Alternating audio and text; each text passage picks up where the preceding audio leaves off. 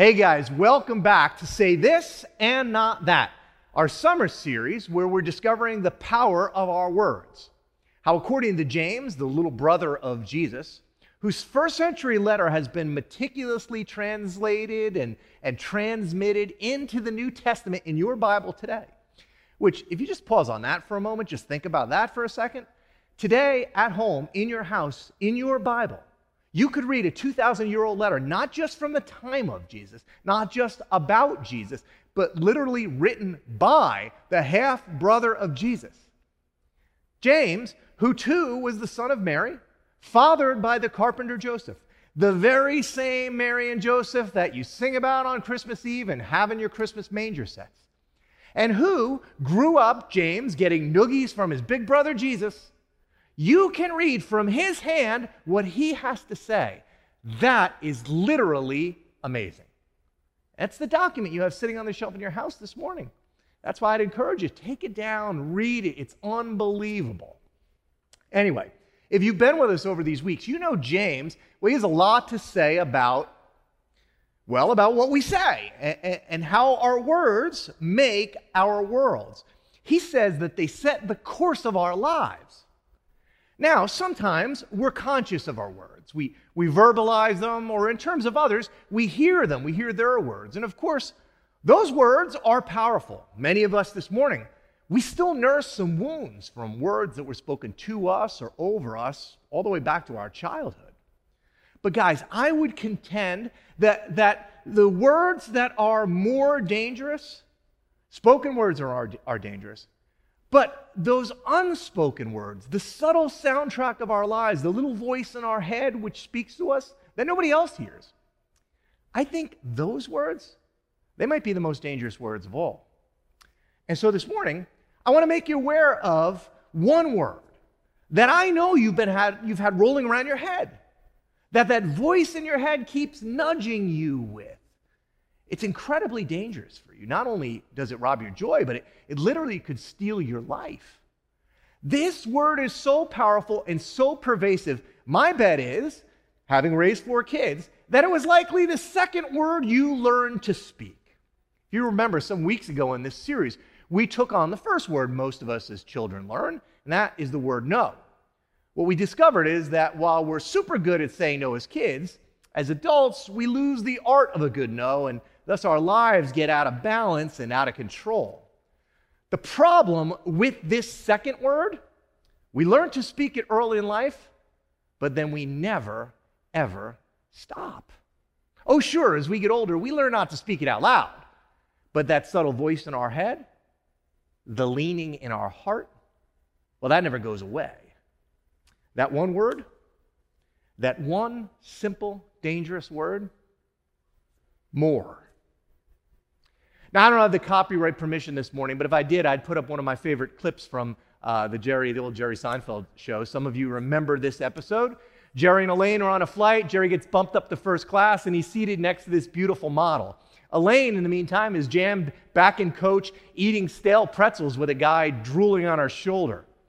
And so Jerry's up front, and after finishing his champagne and dinner, he's enjoying a hot fudge sundae when the stewardess comes to check on them she leans over and asks them if they'd like more of anything. Now, any of you guys remember what the answer was?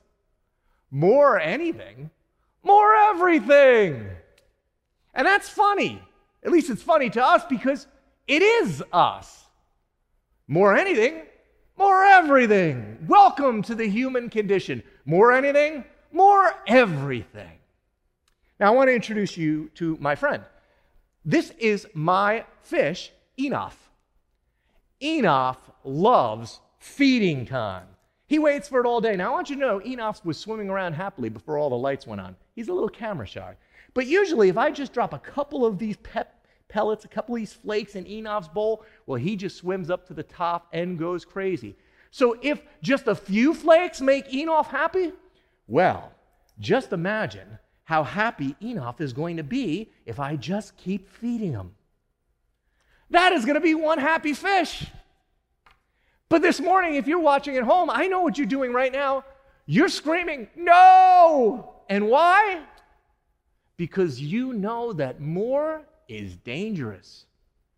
Enoch doesn't know the danger of more. More is going to kill him. Hashtag save Enoff, E N O F F, from more. Let's get that trending on Twitter. He's just a stupid fish. He doesn't know the dangers of more. Now, a few years ago, our family had a dog named Casey. She was a, a rescue um, pet, largely yellow lab, partly something else.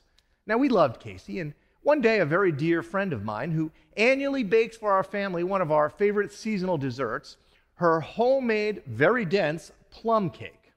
Well, she gave it to me, and I brought it home, and I made the mistake of leaving it out on the counter. The family and I went out for a bit, and when we came back, the plum cake, which what makes it so good is it, it's so dense and heavy and full of plums. Well, the plum cake was gone because it turned out Casey liked plum cake too. Casey also found a full box of cookies and a full package of English muffins, which at first sounds innocent enough. All dogs do that. But for Casey, just like for little Enoff, more proved not only dangerous, but deadly. Later that night, she began to bloat, and some of you might know that with some breeds of dogs, overconsumption like this causes their stomachs to literally flip. And the dangers of more became very personal for us the next morning because Casey died. And I loved her, and I wish I could have saved her. But she was just a dopey dog, unable to control herself. She couldn't have known any better. Brian Wansink from Cornell University's Food and Brand Lab, he conducted a fascinating experiment written up and described in his 2005 paper, Bottomless Bowls. The experiment split 54 people up over two different bowls of soup. Now, randomly, some of them were given an ordinary bowl of tomato soup to eat, while others were given a bottomless bowl of soup. And so, as they ate, unbeknownst to the diner, the bowl continued to fill back up from the bottom of the bowl. Here's what they discovered participants who were unknowingly eating from the self refilling bowls ate, not surprisingly, more soup than those eating from the normal bowls. However, despite consuming, you ready for this? Despite consuming 73% more soup, number one, they did not believe they had consumed more. And number two, they did not perceive themselves to be any more full than those who were eating from normal bowls. This was unaffected by body mass index. In other words, it didn't matter how big they were, they just kept eating. Stupid humans, who's going to save them? Who's going to save you and I from the dangers of more? Or Put another way, and, and you need to ask yourself this question this morning When is enough for you? When is enough really enough? When is enough salary really enough? When will your house be big enough and your car new enough, your wardrobe nice enough, your girlfriend hot enough, your boyfriend cool enough, your kids spoiled enough, your accomplishments successful enough, your resume impressive enough? Seriously, when will enough be enough? I've shared this story before. I remember my first job out of college, 1989. I was part of First Fidelity Banks. That was the biggest bank in the state at the time, very prestigious for me. That should have been enough. I was part of their management training class, and, and I, I remember as both a new employee and a relatively new follower of Jesus at the time, walking down the street with the rest of the class, and we were dreaming together of what our futures were going to hold. As we walked, I remember some of my newfound colleagues speaking about some pretty grandiose futures. Not me, though, as a shiny new believer in Jesus. And gosh, shiny new believers in, in Jesus can be dangerous. I remember thinking, man, all these guys have their hearts set on all these worldly things. Not me. Literally, I remember speaking up and saying as we walked down Broad Street, well, guys, if I can just make enough money to support my family and have a little house and have some time to spend with my kids, that's all I want. You know what happened? I got a little house, I made a little money, and I had a little time. And you know what I wanted then? More.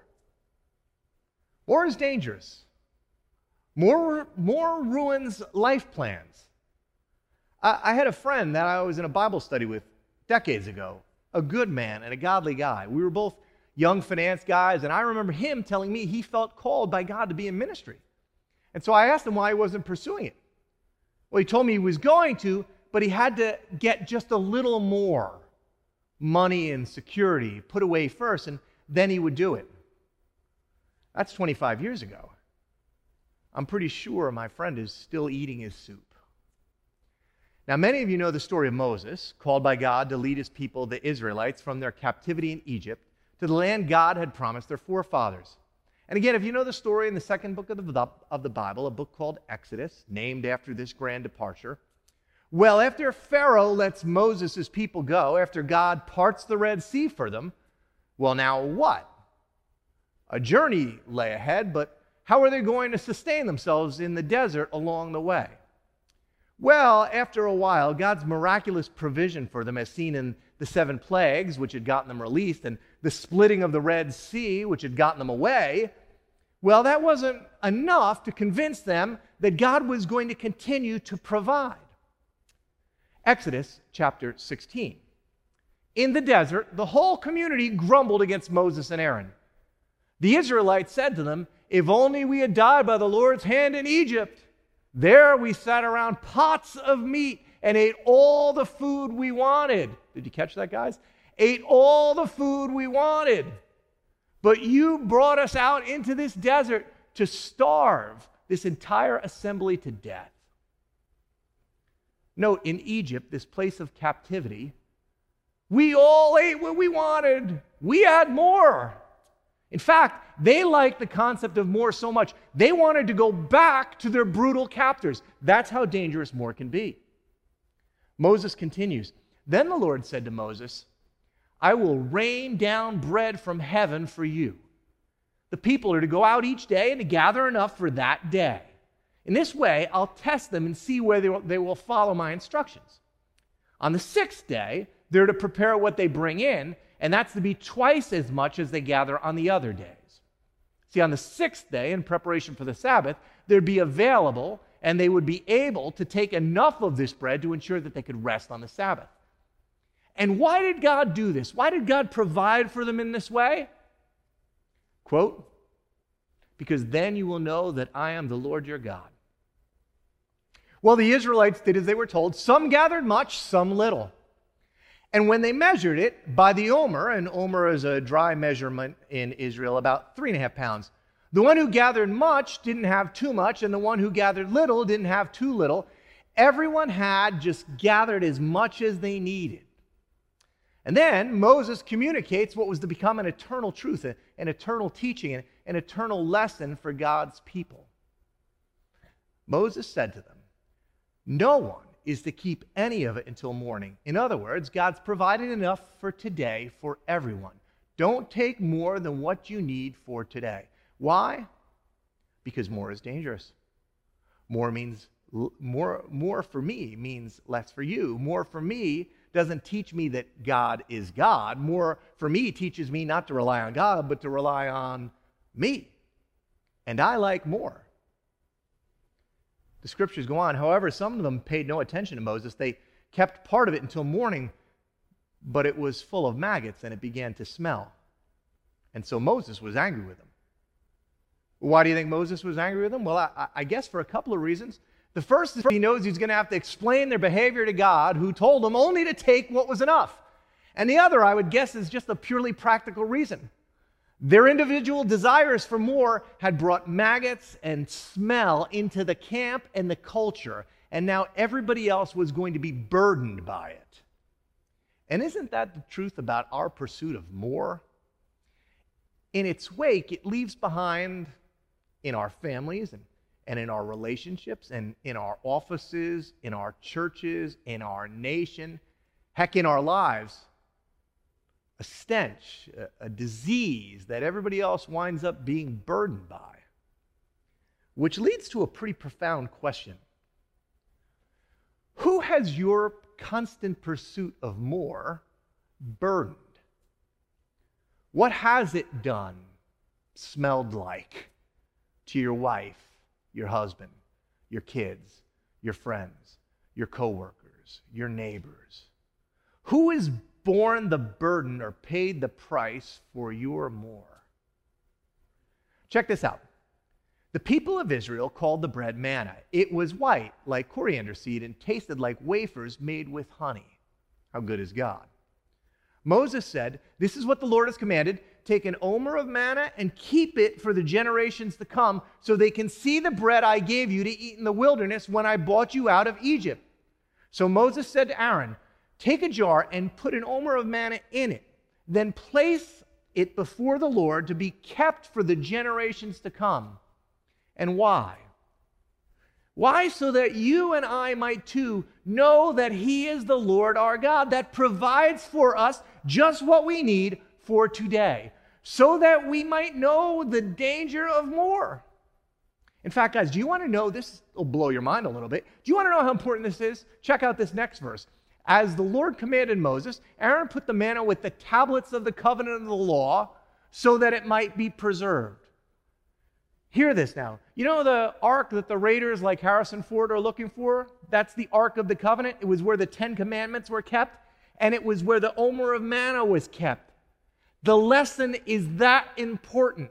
You keep it next to the commandments.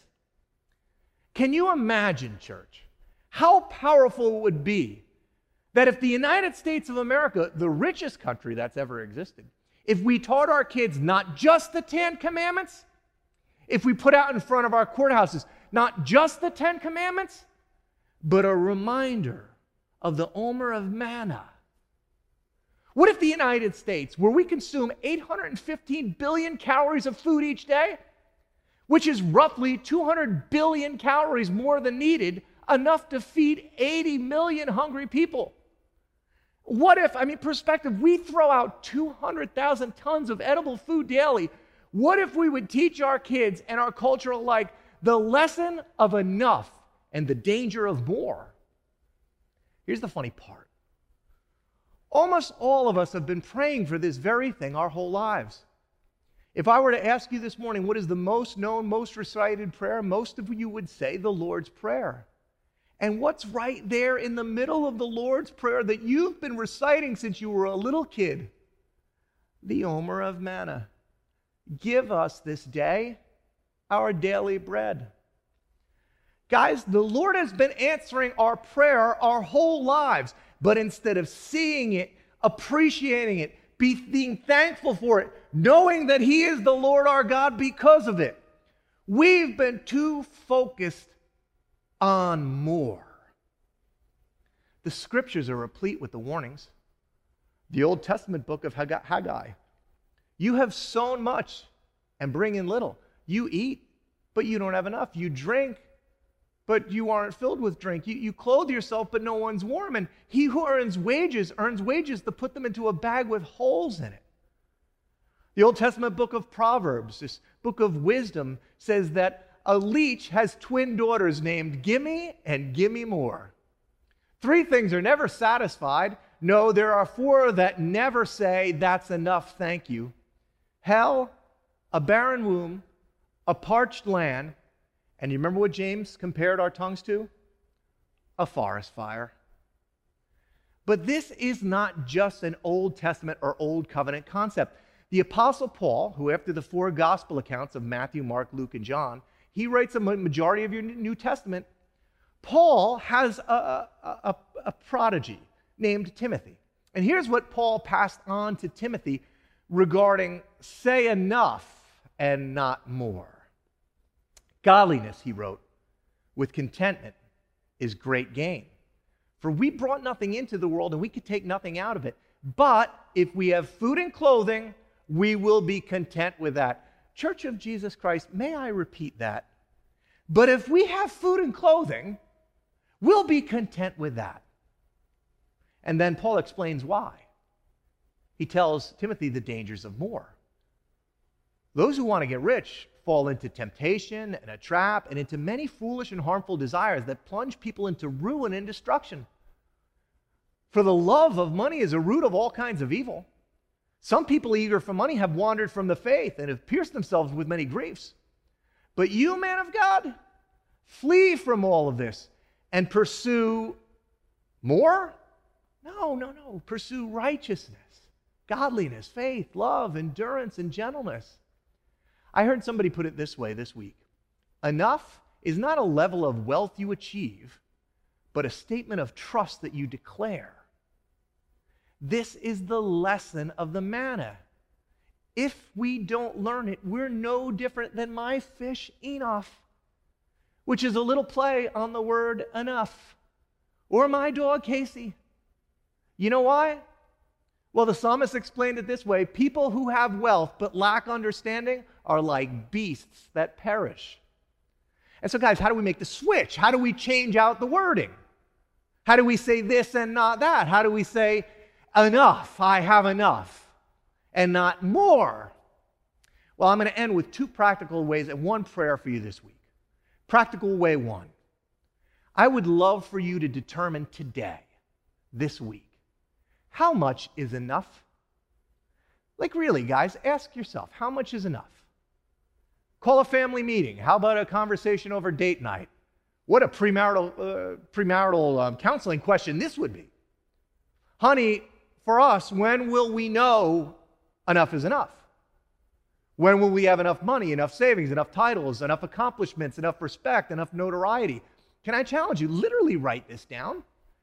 Make a pledge to yourself, to each other, that enough will be enough. And I'm going to tell you why, because it relates to the practical number two.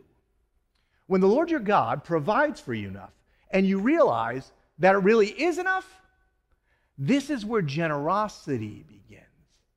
This is when there is enough for everyone. This is when there is some left over for others. This is the lesson of the Omer of manna. God has provided enough for everyone as long as those with enough know that enough is enough. And when you get enough, then start giving the rest away. That's where godliness and contentment will meet. Now, here's the second practical way. And this, this has to do with awareness. Have you ever noticed you were perfectly content with your iPhone 9 until the iPhone 10 came out? Awareness of the possibility of more is what springs to life within us a desire for more and a lack of contentment with. And there are a whole lot of really smart people who spend the best hours of their day and the best years of the years of their lives making sure that you're aware that there's more available. Remember the soup study? Here's what the authors wrote as their conclusion. Quote, these findings are consistent with the notion that the amount of food on a plate or a bowl increases intake because it influences consumption norms and expectations and it lessens one's reliance on self monitoring. He goes on, it seems that people use their eyes to count calories and not their stomach. The importance of having salient, accurate visual cues can play an important role in the prevention of unintentional overeating. In other words, you might be full and not even know it. And it's caused, as my dad used to say to me, when I would fill up my plate at that buffet, your eyes are bigger than your stomach. Church, we got to watch where we set our eyes. We got to watch what it is that we're looking at. One author put it this way He said, Awareness has the potential to drive your discontentment in one of two directions. It can fuel appetites that'll never be satisfied, or it can propel you towards unprecedented generosity while curbing your appetite to spend. We have to cultivate awareness of things that really matter, opportunities that make a real difference in the world, things that matter to our Heavenly Father. It takes no discipline or effort on our parts to be aware of what we don't have but could have. Culture takes care of that just fine. But it takes initiative to become and remain aware of what other people don't have but should have. We're going to have to make a concerted effort to keep the needs of others in the forefront of our thinking, not for guilt's sake, but for the sake of being good stewards of the resources that we've been privileged to manage. And so every spending, every saving decision we make is made within a framework of awareness. We have to make it a habit to see beyond our, our neighborhoods, beyond our schools, beyond our geographical frames and reference. And if we don't, eventually our awareness becomes limited just to our individual experiences. We won't feel compelled to share. Seeing will become needing because we'll lost our awareness of what it means to actually be in need. Now, this is especially true for those of us who claim to follow Jesus. Our Father has provided enough for everyone if His children would just learn that enough is enough and begin to focus on the, uh, focus on the injustices of the world and the needs of others. In fact, God makes you this promise. If you spend yourselves on behalf of the hungry and satisfy the needs of the oppressed, then your light will rise in the darkness and your night will become like noonday. Listen to this promise, guys. The Lord will guide you always. He will satisfy your needs in a sun scorched land. Practical step number one write down when enough will be enough for you and your family. Practical step number two make yourselves aware of the needs of others, and that's going to take conscious effort, guys. And then finally, there's this prayer one prayer, two parts. You should write this down. It's not my prayer. The writer of the Proverbs prayed it, and I think so should we. Two things, he said, I ask of you, O Lord. Do not refuse me before I die. Keep falsehood and lies far away from me, and give me neither poverty nor riches, but give me only my daily bread. Otherwise, I may have too much and disown you and say, Who is the Lord? Or I may become poor and steal and so dishonor the name of my God. Friends, this week my prayer for you is that enough would be enough. That you would learn the lesson of the manna, that you would see the importance of learning the dangers of more, and that the Lord your God is, as the Israelites referred to him, Jehovah Jireh, God, my provider. That you would begin to trust Him for enough. And in so doing, be set free from your captivity of more. And with that freedom, with your needs met, with your, your wants quenched, cry out to Jesus the prayer of Philip Lord, show us the Father, and that'll be enough for us. May you know that in his life, death, resurrection, in his love, in his forgiveness, he has shown us the Father. And may we, as his church here in Mendham this week, say, It is. He is. He is our enough. Amen. I got to go save enough. I'll see you here next week.